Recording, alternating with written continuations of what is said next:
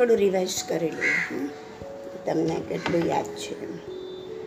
તો નિગોદનો જીવ નિગોદમાં કેટલા સમય સુધી રહે? વધુમાં વધુ કેટલા સમય સુધી? ઓછામાં ઓછો કેટલા સમય સુધી? માટે બે હજાર સાગરોપમ માટે માટે બહાર નીકળે. અને પછી જાય ત્યાં તક એમને હજી બહાર જ નથી નીકળ્યો સમજી લો. પછી તો એના કર્મ પ્રમાણે એ રહે. પણ બહાર જ નથી નીકળ્યો. પહેલી વાર હજી બહાર નીકળવાનું બાકી છે. અંદરને અંદર જ હોય ને, હજી એકે વાર બહાર ના નીકળ્યો ને, તો એ અવ્યવહાર રાશિનો જીવ કહેવાય. કેમ કે હજી એનો બે ઇન્દ્ર તેન્દ્ર, ચૌરેન્દ્રનો વ્યવહાર ચાલુ થયો નથી. અને એકવાર બહાર નીકળે ને, એટલે એ વ્યવહારમાં આવી ગયો, એટલે વ્યવહાર રાશિનો જીવ કહેવાય. તો અવ્યવહાર રાશિનો જીવ કેટલો સમય નિગોદમાં રહે? તો કેવું છે? હા. તો મેં તમને સમજાવ્યું ને કે ઉદ્ગલ પરાવર્તન કાળ કોને કહેવાય? બહુ બધા કાળચક્ર સરસ સરસ. અનંતા. અનંતા કાળચક્ર વહી જાય એ ત્યારે એક પૂતગળ પરાવર્તન કાળ. એવા અનંતા પૂતગળ પરાવર્તન કાળ સુધી જીવની ગોદમાં રહે. બરાબર? તો આપણે જીવે તો કેટલા કાળચક્રો પસાર કર્યા હશે એવી રીતના જન્મ મરણ જન્મ મરણ જન્મ મરણ કરી કરીને. બરાબર ને? એ તો આપણે જાણતા નથી. પણ આપણે એટલું તો જાણીએ છીએ કે આપણે નિગોદમાંથી તો બહાર નીકળ્યા. તો આપણને એ ચાન્સ તો મળ્યો. કાલે તને કીધું હતું ને કે કેટલાક જીવ એવા છે કે જે કદી બહાર જ નથી નીકળવાના. હા? તો આપણો નંબર એમાં તો નથી. અને તે શું સવાલ પૂછ્યો તો કે એવું? તો પછી અભવ્ય જીવો. ભવ્ય જીવો જીવો નીકળે. એમાં ભવ્ય પણ હોય ને અભવ્ય પણ હોય. હા? અમુક જીવો એવા છે કે જે ભવ્ય છે, પણ કદી બહાર જ નહીં નીકળે કેમ મેં તમને એકવાર સમજાવેલું કે પાંચ કારણ વગર કોઈ કાર્ય બને નહીં. એને શું કહેવાય? સમવાય. હા? તો પાંચ કારણમાં એક કારણ નિયતિ, ભવિતવ્યતા, કે એની નિયતિ જ એવી છે કે કદી નીકળવાના જ નથી. તો પછી એને અભવ્ય જીવ કેમ ભવ્ય જીવ કેમ કહેવાય? એને? ભવ્ય જીવ એટલા માટે કહેવાય કે એનામાં એ બધી ક્ષમતા છે. એનામાં એ ક્ષમતા છે.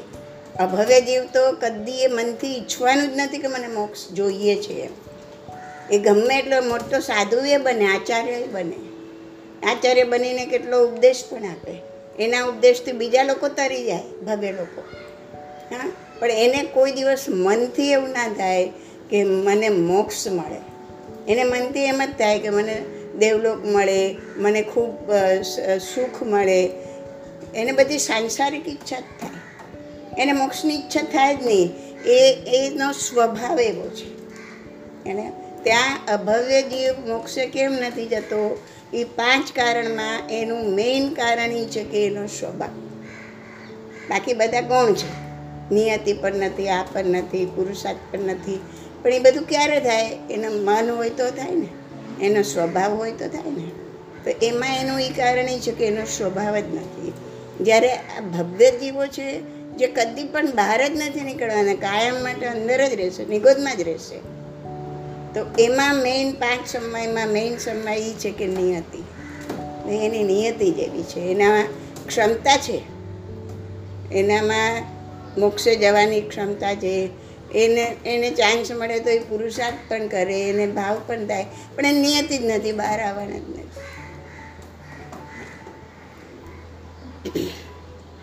તો જીવો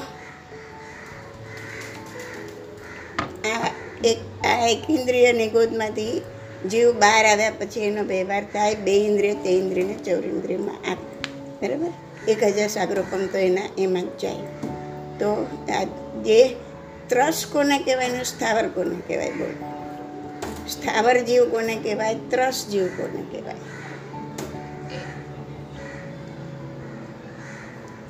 જે હાલી ચાલી શકે એ ત્રસ. બરાબર? યાદ આવ્યું ને? અને સ્થાવર? જે હાલી ચાલી ના શકે. એવા કયા જીવો છે? વનસ્પતિ. પછી? સરસ બધા જ એક ઇન્દ્રિય જીવો હમ? પૃથ્વી, પાણી, તેવું, વાવું, વનસ્પતિ. અને નિગોદ. નિગોદ પણ કેન્દ્રિય છે, પણ એને આપણે અલગથી સમજવા માટે અલગથી બોલીએ છીએ. આ બધા જ સ્થાવર છે. એટલે પછી આ ત્રસ જીવો એ ત્રસ જીવો બે ઇન્દ્રિય, તે ઇન્દ્રિય ચૌરિન્દ્રિય ને પંચેન્દ્રિય. બરાબર? તો બે ઇન્દ્રિય, તે ઇન્દ્રિય ને ચૌરિન્દ્રિયને શું કહેવાય? કેવા જીવો કહેવાય?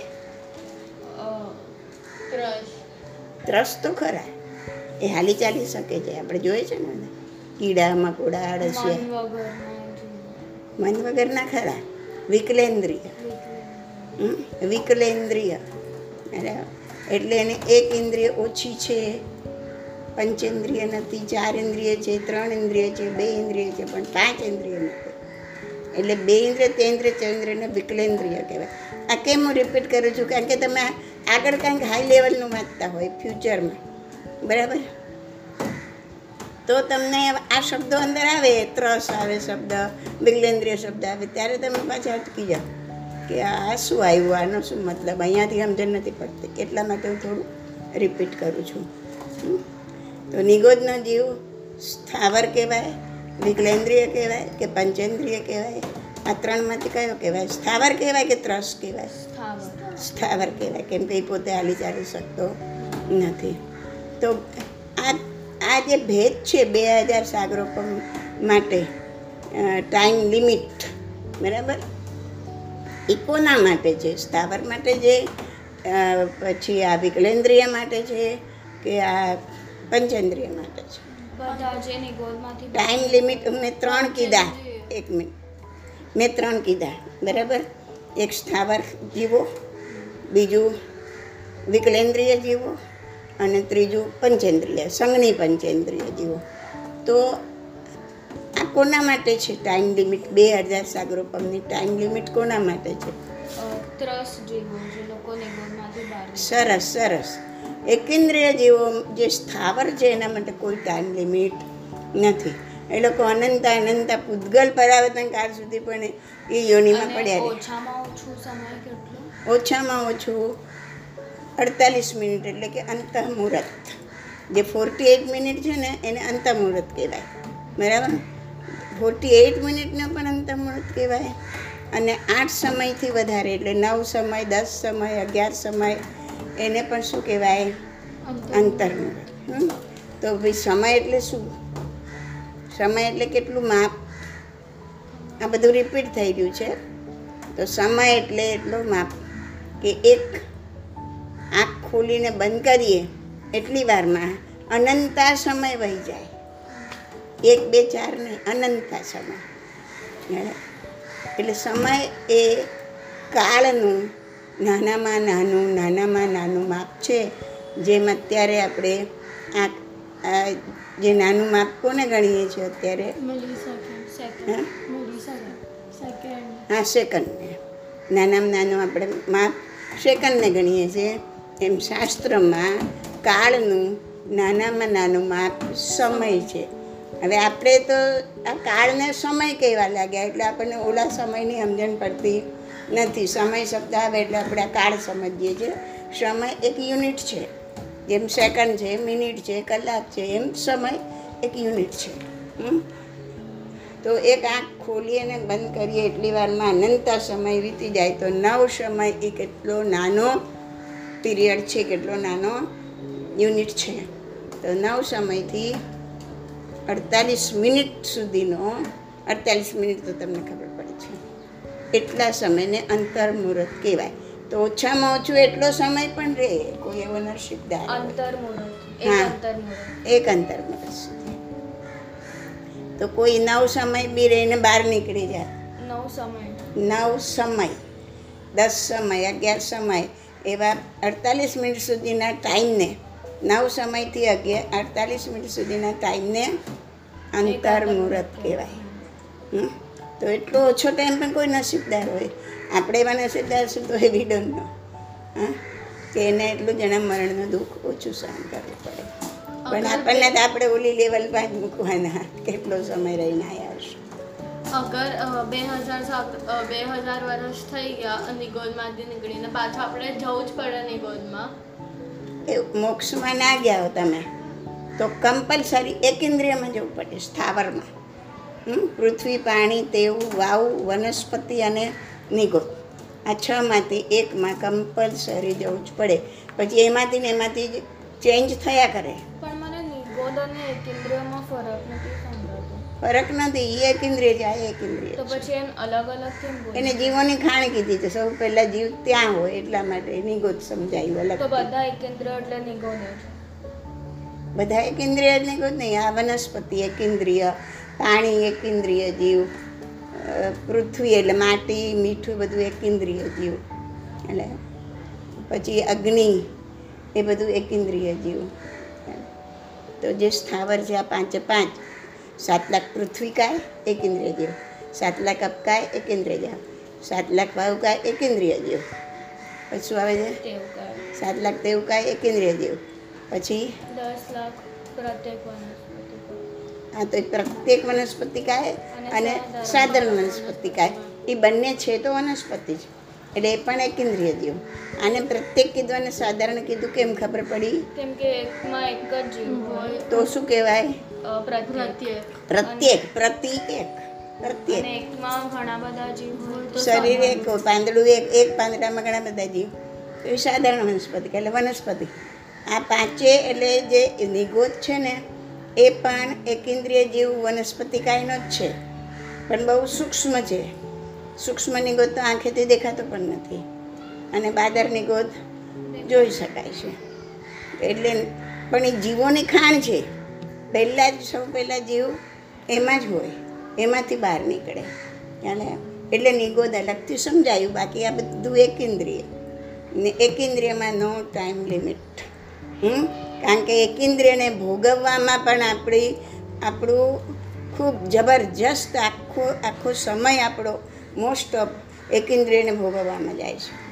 એકિન્દ્રિય જોડે પાલો પડે છે. જન્મીએ ત્યારથી. કારણ કે શ્વાસોશ્વાસ પણ એકેન્દ્રિય જ અને પછી આ બોલીએ તો પણ એકેન્દ્રિય ઇન્દ્રિય ગણાય. અને પાણીનો એટલો પાણી બરફ જે બી કહો તે એકેન્દ્રિયનો એટલો પાલો પડે. તો હવે એ બધા કર્મ તો બાંધ્યા. હવે અત્યારે હું બોલું છું ભલે. તો હું એક ઇન્દ્રિય જીવો તો હણાય જ છે. બરાબર? અને એક ઇન્દ્રિય ભલે સારું બોલું છું ધર્મનું બોલું છું તો શુભ કર્મ બંધા કર્મ તો ખરું ને ભોગવવાનું તો ખરું ને. હું ગાળો બોલતી હોત હમણાં ક્રોધ કરતી હોત રાડો પાડતી હોત તો અશુભ કર્મ બંધા. પણ એક ઇન્દ્રિય જીવ તો હણાયા જ ને. આમ બોલો કે આમ બોલો એક ઇન્દ્રિય જીવ તો હણાયા. ઢોલકા વગાડો એક ઇન્દ્રિય જીવ તો હણાયા જ. ખ્યાલ આવે? હજી એક question પૂછું. હમ. અ, આપણે શ્વાસોશ્વાસ લેવામાં બી એકેન્દ્રિય હમ. જીવ તો જે લોકો આપણે મોક્ષમાં ક્યારે જઈએ જ્યારે બધા જ કર્મો આપણા સમાપ્ત થઈ ગયા હોય. પણ જે આ બધા છે કેવળ જ્ઞાનીઓ છે એ પણ તો શ્વાસોશ્વાસ લે છે. તો એમના પણ તો એ પછી છેલ્લે જે કર્મ ખપાવતા ખપાવતા બાકી રહી ગયા હોય ને એ છેલ્લે અ ઈ ઉ રૂ લુ એટલો અક્ષર બોલીએ ને એટલો ટાઈમ શ્વાસ પણ રોકી દે. છેલ્લું એટલું બાકી રહ્યું હોય ત્યારે. અને આપણે જે કર્મ બાંધીએ છીએ ને, એમાં આપણે આપણને, જાતને આપણે ઇન્વોલ્વ કરીએ છીએ. આપણને મેં આમ કર્યું, મારાથી આમ થયું. તો ત્યાં ભેદ જ્ઞાન થઈ ગયું હોય. શરીર અલગ, આત્મા અલગ. એ લેવલ પર પહોંચશે એટલે જ્યાં આપણે આત્માને ઇન્વોલ્વ નથી થતો ને આત્મા અલગ રહે છે ને, એ ખાલી જોવાવાળો છે. પછી એ કરવાવાળો નથી. અત્યારે આપણામાં કરતા પણ છે. મને એમ થાય કે મેં કીધું, મેં સમજાવ્યું. તને એમ થાય મેં સામે કર્યું. ધ્રિતિને એમ થાય કે મેં આમ, મેં નો કાઢવાની ગણી? તો જ્યાં આપણે આપણી જાતને ઇન્વોલ્વ કરીએ છીએ, હજી આપણે એવા નથી થઈ ગયા કે આપણે ભેદ જ્ઞાન થઈ ગયું છે. હમ? અને જે કર્મ બંધાય છે એ કર્મનો ભોગવટો અલગ. અને જ્યાં ભેદ જ્ઞાન થઈ ગયું આત્મા ફક્ત જોવાવાળો જ છે.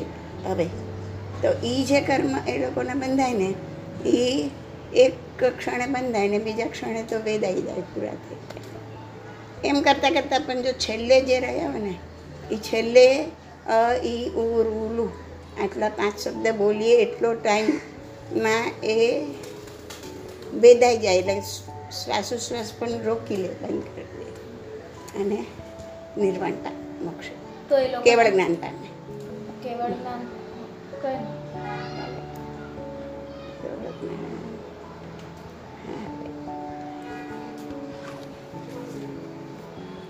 એટલે આપણે શું છે કે આપણે એમની જોડે એ આપણા ગોલ છે આપણે આપણે એમની જોડે કમ્પેર કરીએ પણ એમના ને આપણામાં લેવલમાં ઘણો ફરક છે.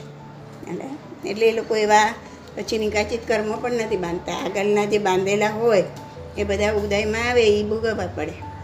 પણ નિકાચિત કર્મ એટલે એવા કર્મ કે જે હવે એમને ઓલા કાનમાં શિશુ રેડ્યું હતું ભગવાને, તો એના કાનમાં ખીલા ઠોકાયા. તો એ આટલું બધું સાડા બાર વર્ષ જપ તપ ધ્યાન કર્યું. છતાં પણ એ કર્મ વેદાઈ ગયા. નહીં પૂરા થઈ ગયા, નહીં નિકાચિત કર્મનો ભોગવટો આવે આવે ને આવે જ. એટલે કે બહુ રાચી માચીને નહીં કરો, તો કરવું પડે છે ને કરો. હમ?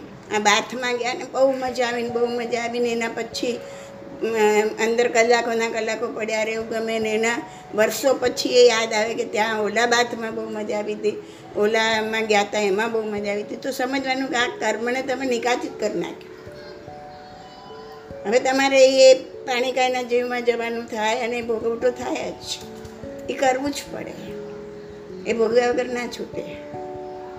હવે આપણી જગ્યાએ તમે કેવડીને મૂકો અરિયન આને મૂકો, જેને ભેદ જ્ઞાન થઈ ગયું છે. હવે એને એક વખત જવું પણ પડ્યું વાતમાં. પણ એને, એનું મન, એનો જીવ એનામાં હશે. નહીં જીવ એમાંથી બહાર નીકળી ગયો. તો કર્મ બાંધવામાં કેટલું બધું ફરક પડી જાય. તો એવા હળવા કર્મ બંધાય કે એક ક્ષણે બાંધે ને બીજી ક્ષણે એ છૂટી બી જાય. બેસે છે ને? મગજમાં તો સ્થાવર જીવો ખબર પડી ગઈ આ પાંચે પાંચ. અને એમાં હવે ટાઈમ લિમિટ નથી. તો આપણને જે બે હજાર સાગરોપમ મળ્યો, હવે આપણે એટલું તો સમજી ગયા કે આપણે એટલા તો નસીબદાર છીએ કે આપણે નિગોદમાંથી બહાર નીકળ્યા. બરાબર? અને આપણે ભગવાને એમ કીધું સિમંદર દાદાએ કે અભવી શત્રુંજયને નજરે ન દેખે એમ. એટલે એ વાક્ય ઉપર આપણે જઈએ કદાચ, તો આપણે એમ બી લઈ શકીએ કે ચલો હું ભવ્ય તો છું. મેં શત્રુંજયની જાત્રા કરી છે. થોડું ઘણું એના પર મદાર રાખી શકીએ કે હું ભવ્ય તો છું. છતાંય ચેક કરવાનું કે મને ખરેખર અંતરથી મોક્ષની ઈચ્છા થાય છે. કે મારું અંતર એમ કે છે કે ના ના હવે ઠીક છે હવે મોક્ષમાં જઈને શું કરવાનું ગણાય? અહીં ત્યાં કને તો સ્થિર થઈ જવાનું. એ જાણતા નથી હકીકતમાં કે શું ચીજ છે મોક્ષ. એનું વર્ણન કેવડી ભગવાન બી નથી કરી શકતા. પણ એ લોકોને દેખાય તો કોને? કેવડી ભગવાનને દેખાય કે મોક્ષ આવું છે. સાધના તો પહેલાં સાધના કરે છે કેવળ જ્ઞાન મળે જ ત્યારે દેખાય છે. હા એ જ કેવળ પણ મળે. સાધના ક્યારે કરે છે જ્યારે એમને મોક્ષની ઈચ્છા થાય છે. નહીં તો સાધના જ ન કરે ને અભવ્ય જીવન ઈચ્છા જ નથી સાધના કરતા નથી તો ચલો માની લઈએ કે આપણે ભવ્ય પણ છીએ આપણે એની કોઈમાંથી બહાર બી નીકળી ગયા છીએ. હા. પણ જો આપણે પુરુષાર્થ ના કરીએ આપણે સાધના ના કરીએ આપણે સ્વાધ્યાય ધ્યાન કાયોત્સર્ગ ના કરીએ તો આપણો જીવ મોક્ષમાં જાય નહીં. એટલે એવો સ્ટેમ્પ નથી. એવો સ્ટેમ્પ નથી લાગી ગયો કે ભવ્ય હોય એ બધા મોક્ષમાં જાય જ. જઈ શકે. જઈ શકે. વેરી ગુડ સમજી ગઈ. જઈ શકે. જાય જ એવું નથી. એટલા માટે આપણે આનંદતા ચક્કર ભમ્યા જ કરીએ છીએ. બે હજાર સાગરોપમ માટે નીકળ્યા પાછા ગયા. એક ઇન્દ્રિયમાં સ્થાવરમાં એવું નથી કે નિગોદમાં જ જઈએ. સ્થાવરમાં આ બધા કર્મો ભોગવતા ભોગવતા આપણે પાછા બહાર નીકળ્યા. અને પાછું બે હજાર સાગરપમ મળ્યું. એમાં એક હજાર સાગરપમ તો પાછું વિકલેન્દ્રિય. એટલે બે ઇન્દ્રિય થવું પડે તે ઇન્દ્રિય થવું પડે જવરેન્દ્રિય થવું પડે. પછી પંચેન્દ્રિય મળે. અને એમાં સંઘની પંચેન્દ્રિય ખબર છે કોને કહેવાય? સંઘની સંગની એટલે મન. મન સાથેના પાંચ ઇન્દ્રિયવાળા જીવો કે જેને મન પણ છે. હા એવા કયા કયા જીવો બોલ? મનુષ્ય. હમ. આ બધા કૂતરા બિલાડા બધા. હા એને એને સંઘની તિર્યંચ પંચેન્દ્રિય કહેવાય. આમ તિર્યંચમાં જાય. એ લોકો મનુષ્ય બી નથી એ લોકો દેવ બી નથી એ લોકો નારક પણ નથી. તો એ પણ તિર્યંચ છે. પણ એને પાંચ ઇન્દ્રિય પણ છે અને મન પણ છે. એટલે એવા સંઘની તિર્યંચ પંચેન્દ્રિય મનુષ્ય નારક અને દેવ. બસ. આ આચા આ જે છે યોની એ બધી કેવી છે? સંઘની પંચેન્દ્રિય. તો આ આ એ સંઘની પંચેન્દ્રિય પણ એક હજાર સાગરો પર મળે. હવે એમાંય મનુષ્ય સિવાય તો કોઈ મોક્ષે જઈ ના શકે ના કોઈ કૂતરા બિલાડા ગાય ભેંસ એ લોકોને તો ખબર જ નથી સુધાર ધર્મ મોક્ષના એ મેં પહેલાં સમજાવેલું દેવ કેમ ના જઈ શકે? બોલો યાદ છે કોઈને? એટલે કેમ કે એ લોકોએ એ લોકોના બધા કર્મ ઓલા નથી થઈ નહીં એ લોકોનું મન એટલું હાઈ લેવલ પર નથી જઈ શકતું. હે? કારણ કે સ્વાધ્યાય ધ્યાન અને કાયોત્સવ કરવા માટે અને મોક્ષમાં જવા માટે પહેલું સંઘયણ જોઈએ પણ દેવને સંઘયણ જ હા. એણે નવું કારણ શોધી કાઢ્યું ને. અમે આજ સુધી નથી શોધ્યું એણે શોધી કાઢ્યું. બરાબર સાચી વાત છે. ખોટી વાત નથી. એ સંઘાય એ લોકો નથી. બરાબર છે? તો રાઈટ તો એ લોકો મનવાળા છે, સંઘની છે, પંચેન્દ્રિય છે, પણ જેટલી હાઈ લેવલ પર મનુષ્યનું મન જઈ શકે, એટલું દેવનું જઈ શકે. નહીં, કેમ કે સ્વાધ્યાય ધ્યાન અને કાયોસક કરવા માટે મનની ખૂબ જ સ્થિરતા જોઈએ. શરીરની સ્થિરતા જોઈએ વચનની સ્થિરતા જોઈએ અને મનની સ્થિરતા જોઈએ. અને એ સ્થિરતા અને એ હાઈ લેવલ સુધી દેવોનું મન જઈ શકે નહીં. એટલા માટે એ લોકો મોક્ષ મેળવી શકે નહીં. અને એટલું નીચી કક્ષાએ પણ દેવોનું મન ઉતરી શકે નહીં. એટલે માટે એ લોકો નરકમાં પણ જઈ શકે. પણ જે લોકો ઊંચા દેવલોક મતલબ દેવલોકમાં એ લોકો સ્વાધ્યાય કરી શકે. એ લોકો ના કરી શકે. એ લોકો સ્વાધ્યાય ધ્યાન કાયસર ન જ કરી શકે. એ લોકો તપસ્યા જ ના કરી શકે. એ લોકો ઉપવાસ પણ ના કરી શકે. કારણ કે એ લોકો તો વિચાર કરે અને પેટ ભરાઈ જાય. એ લોકો બ્રહ્મચર્ય પણ ના પાડી શકે. કારણ કે બધું ખાલી મનમાં વિચાર આવે ને ભોગવાઈ જાય. એટલે એમના માટે બધું અશક્ય છે. એ લોકો દીક્ષા જ ના લઈ શકે? સામાયિક પણ ના કરી શકે. એટલે તમે અત્યારે દેવ કરતાં બહુ ઊંચી કન્ડિશનમાં છો તમે સામાયિક કરી શકો છો. હે? પછી સામાયિક કર, કરીને જે ક્ષમતામાં સ્થિર થવાનું છે, સામાયિક એટલે ધ્યાન છે. સામાયિકનો બીજો અર્થ જ ધ્યાન છે, ક્ષમતામાં સ્થિર થવાનું છે. મન, વચન અને કાયા ત્રણેયને સ્થિર કરવાની છે. જે આપણે કરતા નથી. મેં આજે જોયું ધ્રીતિનો કરેડી ગણતા આંખો બંધ રાખી હતી. કેટલો બધો ચેન્જ થઈ ગયો. મેં એને પહેલાં સમયમાં જોયું હતું એટલી બધા ડાફોડિયા મારતી હતી ચારે બાજુ. ખબર જ મેં તને ટોકી હતી બી ખરી અને આજે એને એને, એ પોતે જાતે આંખો બંધ કરીને ગણ કેટલો ચેન્જ આવે ચેન્જ ક્યારે આવ્યો? એક તો એને ઇન્ટરેસ્ટ પડ્યો સાંભળવામાં. અને બીજું, એણે ઉતાર્યું પોતાનું. તો આ વસ્તુ છે કે સાચી વસ્તુ જાણશો ને જાણશો એમ ચેન્જીસ આવશે. નહીં જાણો તો ચેન્જીસ આવવાનું જ ક્યાંથી છે? બરાબર. સાચી વાત ને? મેં જોયું માર્ક કર્યું, મેં નોકરવાળી ગણી, આંખો બંધ કરીને. જરા બી ડાફોડિયા નથી માર્યો એને આજે તો આ બે હજાર સાગરો પમનો ખ્યાલ આવી ગયો ને, એમાં શું કહેવાનું તો ભૂલી ગઈ કે ખાસ. તો આપણે એટલું આ માનવ જન્મની કિંમત સમજવાની. કે જે આપણને સંઘની પંચેન્દ્રિય પણ મળ્યું, પણ બીજા જેને દેવોને, નારકોને અને તિર્યંચોને પણ સંઘની પંચેન્દ્રિય પણ મળ્યું છે, પણ એ લોકો એનો ઉપયોગ કરીને લોકો મોક્ષ સુધી પહોંચી નથી શકતા, જ્યારે આપણે પહોંચી શકીએ છીએ. ખ્યાલ તો ઘણા એમ કે કે તો શું કે, તો આપણને આ માનવ જન્મની કિંમત સમજાશે કે આપણને શું મળ્યું છે.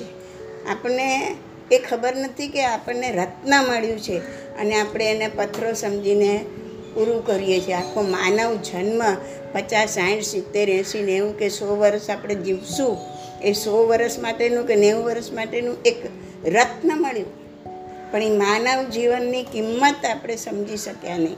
જેને કિંમત નથી જે ખરેખર જે ઝવેરી હોય, જોહરી હોય, સોની હોય એ સમજી, એ જાણે ને કે આ રત્નની કિંમત આટલી છે. બાકી સામાન્ય વ્યક્તિ હોય તો એને તો રત્ન ને પથ્થર ઓલો ખોટો રત્ન, પથ્થર જેવો, બંને સરખું જ લાગવાના છે. આપણને ખોટા ખોટા હીરાનો સેટ હોય ને સાચા હીરાનો સેટ હોય તો આપણે ખબર નહીં પડે. તો એમ આપણે, આપણને જે રત્ન મળ્યું છે, એને આપણે ખોટા હીરાના સેટની જેમ વાપરી નાખીએ છીએ. એ સમયનો આપણે સદુપયોગ કરવાને બદલે હરવું, ફરવું, ખાવું, પીવું, આ ભાવે, આના ભાવે, અહીંયા જવું, ત્યાં જવું, હોટલમાં જવું. એના એના, એનો ઉપયોગ જે આપણે કા ધ્યાન, કાયસર્ગ અને સ્વાધ્યાયમાં કરવાથી નથી કરતા, એટલે આપણે એને વેડથી નાખીએ છીએ. અને વેડથી નાખો છો તો કાંઈ નહીં, કુદરત તો તમને એનો બરાબર બદલો પૂરો પાછો આપી દે છે. અને કહે છે, જાઓ, હવે અહીંયા બહુ મજા કરીને હવે આ સજા ભોગવો, આવી રીતના દિવસોના દિવસો વર્ષોના વર્ષો સુધી પાણી એ ન મળે એવી પરિસ્થિતિમાં તમે ઝાડ થઈને ઊભા રહો. અને બધું જે બહુ મજા કરી છે, બધું અહીં નિગોદમાં જઈને બધું સહન કરો. તેવું કાંઈ કાંઈમાં જઈને બધું સહન કરો. એટલે ઓલું ભોગ્યું હતું એ કે તમારી કર્મ નિજરા થતાં થતાં થતાં ખૂબ કર્યું હશે અને એમાં નિકાચિત હશે. તો પાછો જ્યારે એવો માનવ જન્મ મળશે, ભલે અનંત અનંત વર્ષો પછી પણ. પણ ઓલું જે આત્મા સાથે લઈને ગયો જે કાચી, એ ક્યાંય જતું નથી રહેવાનું. એ પાછું ભોગવટામાં આવશે. મહાવીરના ઉદાહરણ પરથી સમજણ પડે છે ને, એને કેટલા વર્ષો પહેલાં ઓલાના કાનમાં શિશુ રેડી હતું. અને કેટલા જન્મ પછી ઉદયમાં આવ્યું. એમ ગમે અનંત વર્ષો, હવે આપણે અત્યારે ખૂબ એવા કર્મ બાંધી દીધા, નિકાચિત કર્મ. અને સમજી લો કે આ મારો છેલ્લો ભાવ છે. હવે હું કમ્પલસરી મારે એકેન્દ્રિયમાં જતું રહેવાનું છે. હવે હું અહીંથી મરીને એકેન્દ્રિયમાં ગઈ અને એકેન્દ્રિયમાં તો કોઈ ટાઈમ લિમિટ નથી તો અનંતા કાળચક્ર સુધી હું ત્યાં ભમ્યા કરું. પણ જે મેં અહીંયા નિકાચિત બાંધ્યા છે, એ અનંતા કાળચક્ર પછી પણ જ્યારે મારો જીવ બે હજાર સાગરોપણ માટે બહાર નીકળશે ને ત્યારે જ્યારે માનવ જન્મ મળશે ને બધા એ એ ભોગવવાના અનુકૂળ સંજોગો આવશે, ત્યારે એ કર્મ પાછું ઉદયમાં આવશે. અને એ ભોગવવું જ પડશે. એટલે છુટકારો નથી ક્યાંય. અને બધો હિસાબ આપણો જ હાથમાં રાખે છે. કેવો એકાઉન્ટ છે? કોઈ આટલી પણ ગડબડ નથી થતી. અને અનંતા અનંતા વર્ષો પછી એ એકાઉન્ટ બરાબર એકાઉન્ટ પ્રમાણે આપણા ઉદયમાં એ વસ્તુ આવે છે. તો બે વસ્તુ આમાં ધ્યાનમાં રાખવાની. કે એક તો જે કર્યું છે ઉદયમાં આવવાનું છે અને બીજું અત્યારે જે ઉદયમાં આવે છે એ કોઈક અનંતા જન્મ પહેલાં કરેલું છે છે ને છે. એમને એમ આવતું જ નથી. પણ જ્યારે ઉદયમાં આવે છે, દુઃખ આવે છે, તકલીફ આવે છે, એવું કાંઈ બને છે, ત્યારે આપણે કેટલા બધા અંદરથી હલી જઈએ છીએ. એટલી ક્ષમતા રહેતી નથી. અને આપણે બીજાને બ્લેમ કરવા લાગીએ છીએ. નાની નાની વાતમાં બી બ્લેમ કરે. તે આમ કર્યું એટલે મને આમ થયું. આણે આમ કર્યું હતું એટલે મને આમ થયું. નો ના ઓલવેઝ થિંક ગુસ્સો બી આવ્યો છે ને, એકવાર કહી બી દઈએ છે ગુસ્સામાં કે, એ, તે આમ કર્યું ને એટલે મને ગુસ્સો આવ્યો. પણ મનને કહેવાનું તરત જ પાછું કે, ભાઈ, એ તો નિમિત્ત છે. કરેલું તો મારું જ કંઈક આ ઉદયમાં આવ્યું છે. તો તમે એમાંથી પાપમાંથી પાછા હટ્યા. જો આ રીતના વિચાર આવ્યો તો પાપમાંથી પાછા હટ્યા અને એનું નામ પ્રતિક્રમણ. પ્રતિક્રમણનો મતલબ જ એ છે કે પાપમાંથી પાછા હઠો પાપમાંથી પાછા હઠો એનું જ નામ પ્રતિક્રમણ. આજે ત્રેવીસ ભગવાન સુધી, બેથી ત્રેવીસ, ચોવીસને, ત્યાં સુધીના એના અનુયાયીઓમાં પ્રતિક્રમણ નહોતું. કયું પ્રતિક્રમણ નહોતું? જે આપણે અડતાલીસ મિનિટ બેસીને કરીએ છીએ, એ પ્રતિક્રમણ નહોતું. તો શું ખરેખર પ્રતિક્રમણ હતું ના, એનાથી મોટું પ્રતિક્રમણ હતું. કયું પ્રતિક્રમણ હતું? ક્ષણે ક્ષણે પ્રતિક્રમણ. જેવું પાપ થઈ ગયું, જીવો એટલા બધા ભદ્રિક હતા કે પાપમાંથી પાછા ખડતા હડતા હતા. ચોથા હારાના મહાવીર ભગવાનને છોડીને બાકીના બધા બાવીસ ભગવાન. ઓલા તો ત્રીજા હારાના ભગવાન. અને ચોથા હારાના ભગવાનના માણસો આપણે બધા પાંચમા હારામાં એના અનુયાયીઓ થવાના હતા. એટલે આપણે જડ અને વક્ર બુદ્ધિવાળા. બધા. સમજાતું નથી શું ભગવાનના જે આપણે અનુયાયીઓ છીએ શિષ્ય. તો એ સારું કર્યું આવું બધું પૂછવાનું. મને તો કલ્પના ના આવે કે તમને અન્વય શબ્દ ના ખ્યાલ ખબર? કારણ કે અમે અમારા જેવડા માણસો. એ લોકોને અમે આપતા હોઈએ એટલે એ લોકો તો આ શબ્દ સમજતા હોય. અને આટલું આવું તત્વજ્ઞાન ડિટેલમાં કોઈ નાના છોકરાઓની શિબિરો ગણી લીધી. પણ એમની લેવલનું એમને સમજાયું હોય. આવું તો સમજાવવાનું હોય જ નહીં તો આવું પૂછતા રહેવાનું. મેં ઘણા ઘણા મોટા બી થઈ ગયા હોય, પણ બહુ આવા બધા શબ્દો સાંભળ્યા ન હોય, બહુ જાણતા ન હોય. તો એ લોકો બી મને કહે છે કે તમે અમુક અમુક શબ્દ અમને નથી સમજાતા એનો. એટલે હું કહું, મેં તો બધું જ ઇઝી લેંગ્વેજમાં આપ્યું છે. મારે તો મગજમાં ના આવે કે આવા શબ્દ નહીં સમજાતા પણ હવે આજે મને ખ્યાલ આવ્યો કે તો શું હતું એમના શિષ્યો? કોના શિષ્યો? હા. માહિર ભગવાન ચોથા અંતમાં થયેલા શિષ્યો તો બધા પાંચમા આરાના હોય ને? ત્રણ વર્ષ જ બાકી હતા ચોથા આરાના એટલે એમના બધા અનુયાયીઓ પાંચમા હારાના અને એમ કીધું છે કે પાંચમા આરાના જે માણસો છે ને આપણે બધા એ કેવી બુદ્ધિવાળા છે તો કે વક્ર અને જળ વાંકી બુદ્ધિ છે અને જળ બુદ્ધિ છે. જલ્દી સમજમાં ન આવે, એને જળ બુદ્ધિ કહેવાય. હું કહું એ જ સાચું. મને જે સમજણ પડી એ જ સાચું છે. હું કહું છું મોક્ષ નથી એટલે નથી. હું આમ માનું છું, હું તો આમ જ માનું. તો જળ બુદ્ધિ. એ જળ જેવા છે. એ લોકો ભગવાનની વાત પણ માનવા તૈયાર નથી. તો આ પાંચમારામાં જોઈએ છે ને આપણે આવા જળ બુદ્ધિવાળા જ લોકો વધારે છે. હમ? અને વક્ર વાંકું ચાલે, સીધું ના ચાલે. એને વક્ર, એટલે પાંચ ભગવાન કહીને ગયા છે. ગણધરોએ લખેલું છે આગળમાં કે પાંચમા આરાના માણસો કેવા હશે? વક્ર અને જળબુદ્ધિવાળા અને સવાલો બહુ કરે પણ સમજે કાંઈ નહીં. એ વક્ર બુદ્ધિવાળા પોતાનું જ સાચું એ સાચું, એવું માને. કેટલી વાર છે. થઈ ગયું છે? આજ તો આપણે કંઈ ખાસ થયું નહીં. કાંઈ નહીં ચાલો ને જેટલું થયું આટલું બી થયું ને બસ